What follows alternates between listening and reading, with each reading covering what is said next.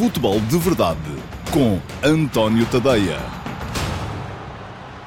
Olá, muito bom dia a todos. Eu sou o António Tadeia. Este é o Futebol de Verdade, edição de quinta-feira, dia 21 de novembro, edição que está a assinalar o regresso do futebol em Portugal e por isso mesmo ah, é já amanhã que volta à Taça de Portugal e por isso mesmo hoje vou ah, centrar-me mais um bocadinho naquilo que é a realidade nacional, depois de alguns dias a falar sobretudo daquilo que se passa lá por fora.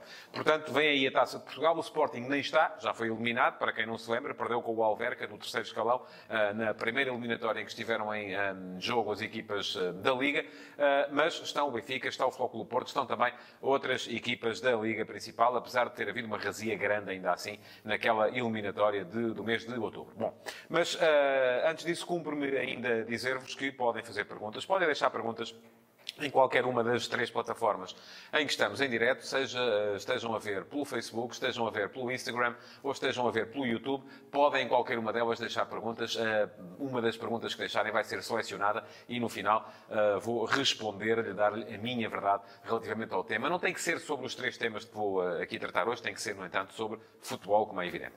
E começando precisamente com a atualidade do dia de hoje, um, muito se tem falado, ou fala-se muito hoje, da uh, nomeação de Frederico Varandas, presidente do Sporting, para dirigente do ano uh, e para receber o prémio Stromp, o mais alto galardão a que pode aspirar alguém no Sporting, uh, para prémio Stromp deste ano. Ora, tem havido já muita gente a criticar, a dizer que não se justifica que uh, é uma situação que não é sequer digna de, do Presidente. Da mesma forma, também há muita gente que aceita, que acha muito bem, porque o Presidente fez um trabalho extraordinário. Eu estou no meio.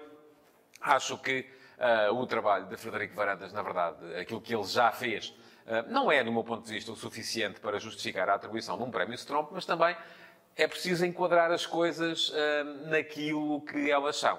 E o prémio Stromp, aliás, basta olhar para o historial do prémio, todos os presidentes, com exceção de José Eduardo Betancourt, porque fazia parte do, da comissão que os atribuía, todos os presidentes do Sporting foram nomeados e ganharam o prémio Stromp como dirigente do ano ao fim do ano de mandato. Portanto, também não me parece que Varandas seja assim tão pior do que os outros. E a mim, aquilo que isto me faz uh, pensar é noutra coisa. É no que é que vale, de facto, um prémio quando é atribuído por uma comissão que, ela pode, que pode no fundo, ser... Um, instrumentalizada e quem diz isto para os prémios Stromp diz uh, para os prémios equivalentes Dragões de Ouro, que também estão agora a ser atribuídos uh, no Futebol do Porto, ou para as Águias de Ouro, que são atribuídas no Benfica. No fundo, a, a realidade é a mesma. São comissões que têm que ter necessariamente a preocupação de agradar ao poder instituído e isto, a mim, aquilo que me faz pensar é numa outra realidade, é naquilo que é a instrumentalização um, de tudo aquilo que tem a ver com os clubes. Eh, porque a questão é que os clubes, na verdade,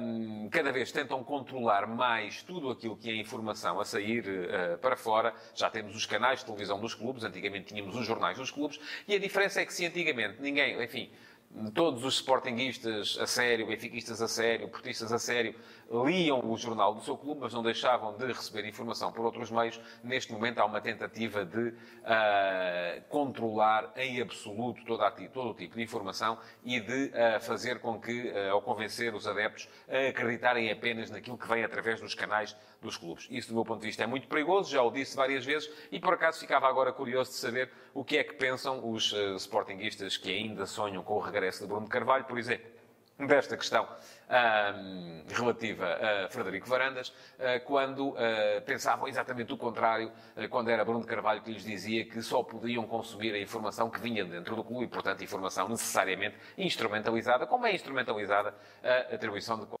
prémios. Portanto, Acho que Varandas, de facto, não fez ainda o suficiente para ser considerado dirigente do ano no Sporting. Uh, também não levo muito a sério a questão, porque, na verdade, uh, basta ser, e o historial do, do, do prémio diz-nos isso, basta ser presidente do clube para ser dirigente do ano e receber o respectivo prémio Strong. Portanto, uh, é aquilo que é, é um prémio Stromp, não é um prémio Nobel, e por isso mesmo vamos lá com calma. Também não é razão para todo este levantamento de rancho e virem agora dizer que é ridículo e que o Sporting não devia sujeitar-se a este tipo de situação. Não é, é tão ridículo como foram outras situações no passado e das quais beneficiaram todos os presidentes do Sporting, à exceção de José Eduardo Betancourt.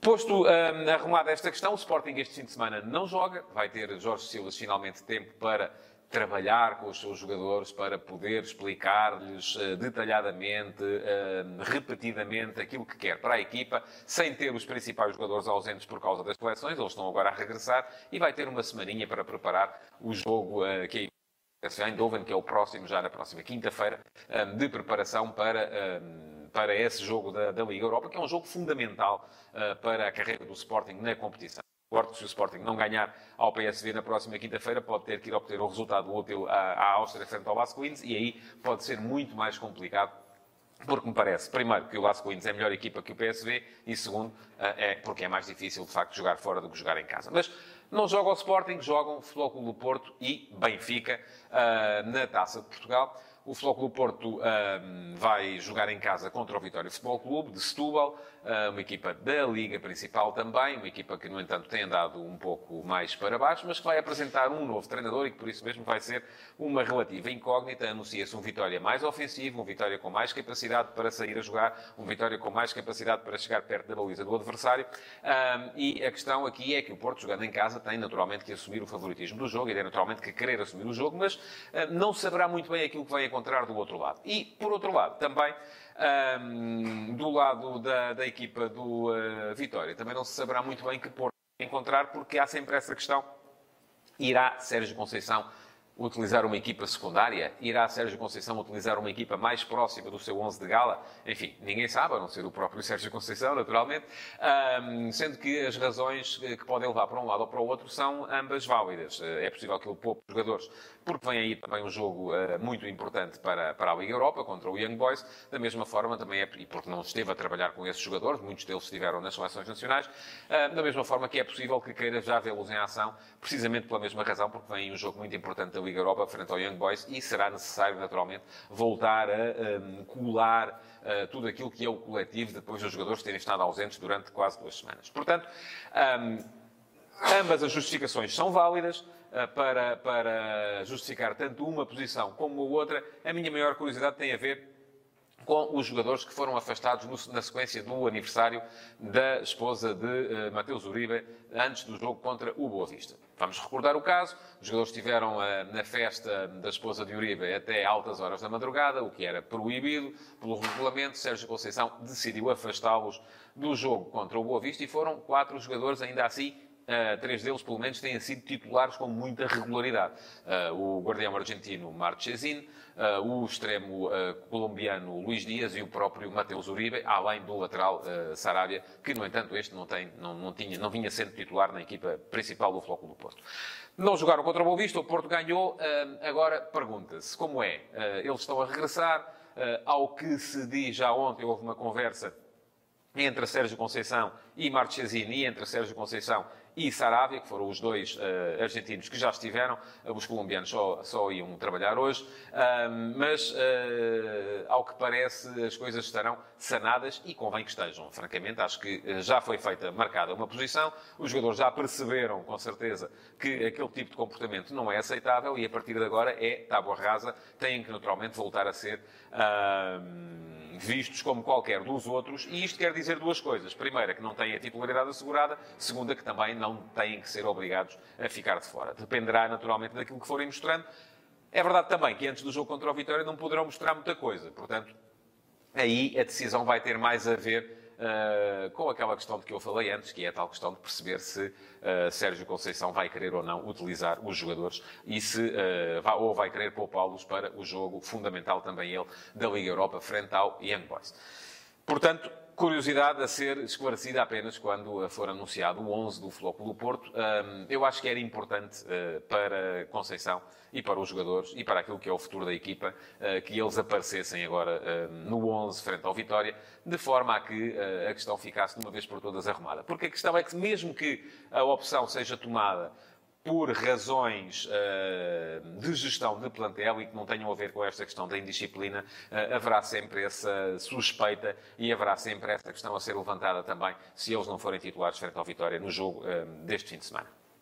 Por fim, Vai jogar o Benfica também para a Taça de Portugal, vai deslocar-se a Vizela para defrontar uma equipa de um escalão inferior e aqui Uh, a questão que se coloca é muito perceber também que 11 vai utilizar uh, o uh, Bruno Lage, sendo que a equação é muito a mesma que enfrenta Sérgio Conceição. É dar solidez a um coletivo que tem estado separado, tem estado afastado por causa dos jogos de seleção, antes da partida que aí vem para a Liga dos Campeões, ou, em contrapartida, deixar os jogadores repousar para poder tê-los um, ao mais alto nível nessa partida da Liga dos Campeões, que é uma partida que o Benfica tem mesmo de ganhar. Portanto, no entanto, há aqui também uma questão a ter em conta que tem a ver com o ataque, e era um bocado sobre isso que eu queria uh, falar.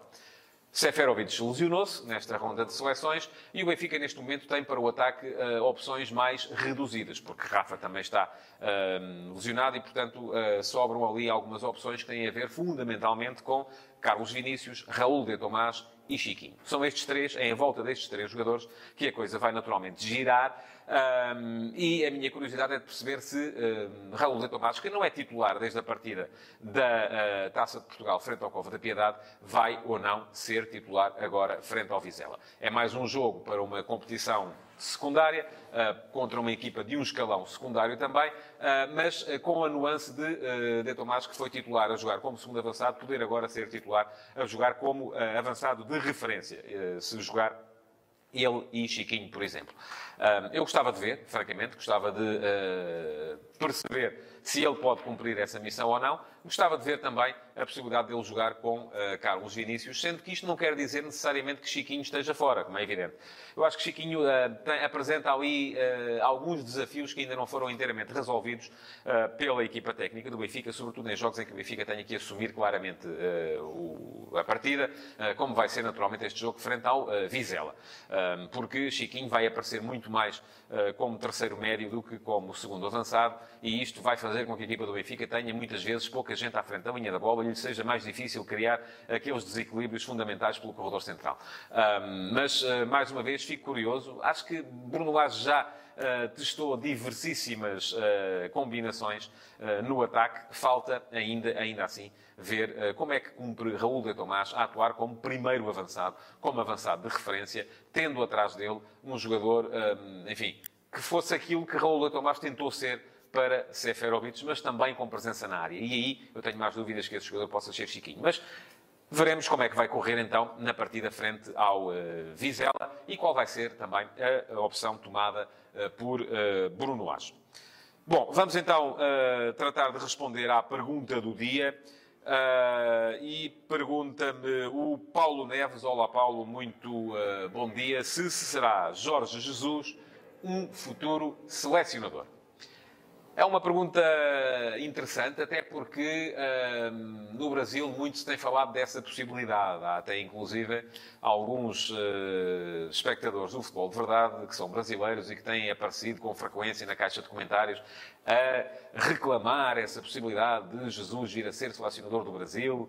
Uh, e, uh, enfim, como é que isso seria eh, visto e como é que isso poderia resultar? Eu vou ser muito honesto Sou grande admirador das competências de Jorge Jesus e uma dessas competências é a obsessão pelo trabalho, é a capacidade que ele tem para trabalhar todos os dias eh, um número uh, estapafúrdio de horas por dia. E por isso mesmo tenho alguma dificuldade em ver Jesus como selecionador, seja do que for, porque a vida de selecionador, uh, enfim, naqueles, naquelas 3, 4 semanas em que não tem os jogadores para trabalhar, é um bocadinho uh, monótona Há ali uma série de outros trabalhos que têm que ser feitos, observação de jogadores, elaboração de relatórios, uh, enfim, mas não é propriamente essa a, a, a praia uh, do Jorge Jesus. Portanto, eu não sei se quando me faz a pergunta se está a pensar na seleção do Brasil, que logo à partida também traria uma série de, outros, de outras questões que têm a ver com a aceitação ou não Uh, por parte dos jogadores, dos treinadores, dos jornalistas, do público brasileiro, de um treinador não só estrangeiro como português, enfim, que uh, para os brasileiros os portugueses continuarão a ser sempre uh, a pátria do futebol com tamancos, uh, e por isso mesmo, é aí ainda por cima haveria uma questão suplementar, que era a capacidade de um português chegar ao Brasil e impor a sua competência como selecionador. Mas mesmo que seja a possibilidade de Jesus vir um dia a suceder a Fernando Santos como selecionador de Portugal, mesmo aí eu tenho as minhas dúvidas, porque Todos os treinadores que um dia passaram aos selecionadores se queixam do mesmo. Um, gostam da rotina de estar no campo, de, de estar, de conviver diariamente com os seus uh, jogadores e um selecionador não pode fazer isso. Passa ali sempre 3, 4 semanas, às vezes mais tempo, em que não vai ao campo dar treinos e Jesus vive muito disso. Portanto, eu tenho algumas dúvidas de que ele gostasse de vir um dia a ser selecionador, seja do que for. Agora, é claro que isto também tem a ver com as oportunidades de carreira que surgem a cada um, não é? E se Jesus agora conseguir eh, ser campeão do Brasil, e disso já não tenho grandes dúvidas, sobretudo depois uh, do empate do Palmeiras no último fim de semana, Jesus pode ser campeão já no domingo, se o Palmeiras não ganhar ao Grêmio, ou, no limite, na quinta-feira, ganhando em casa ao Ceará.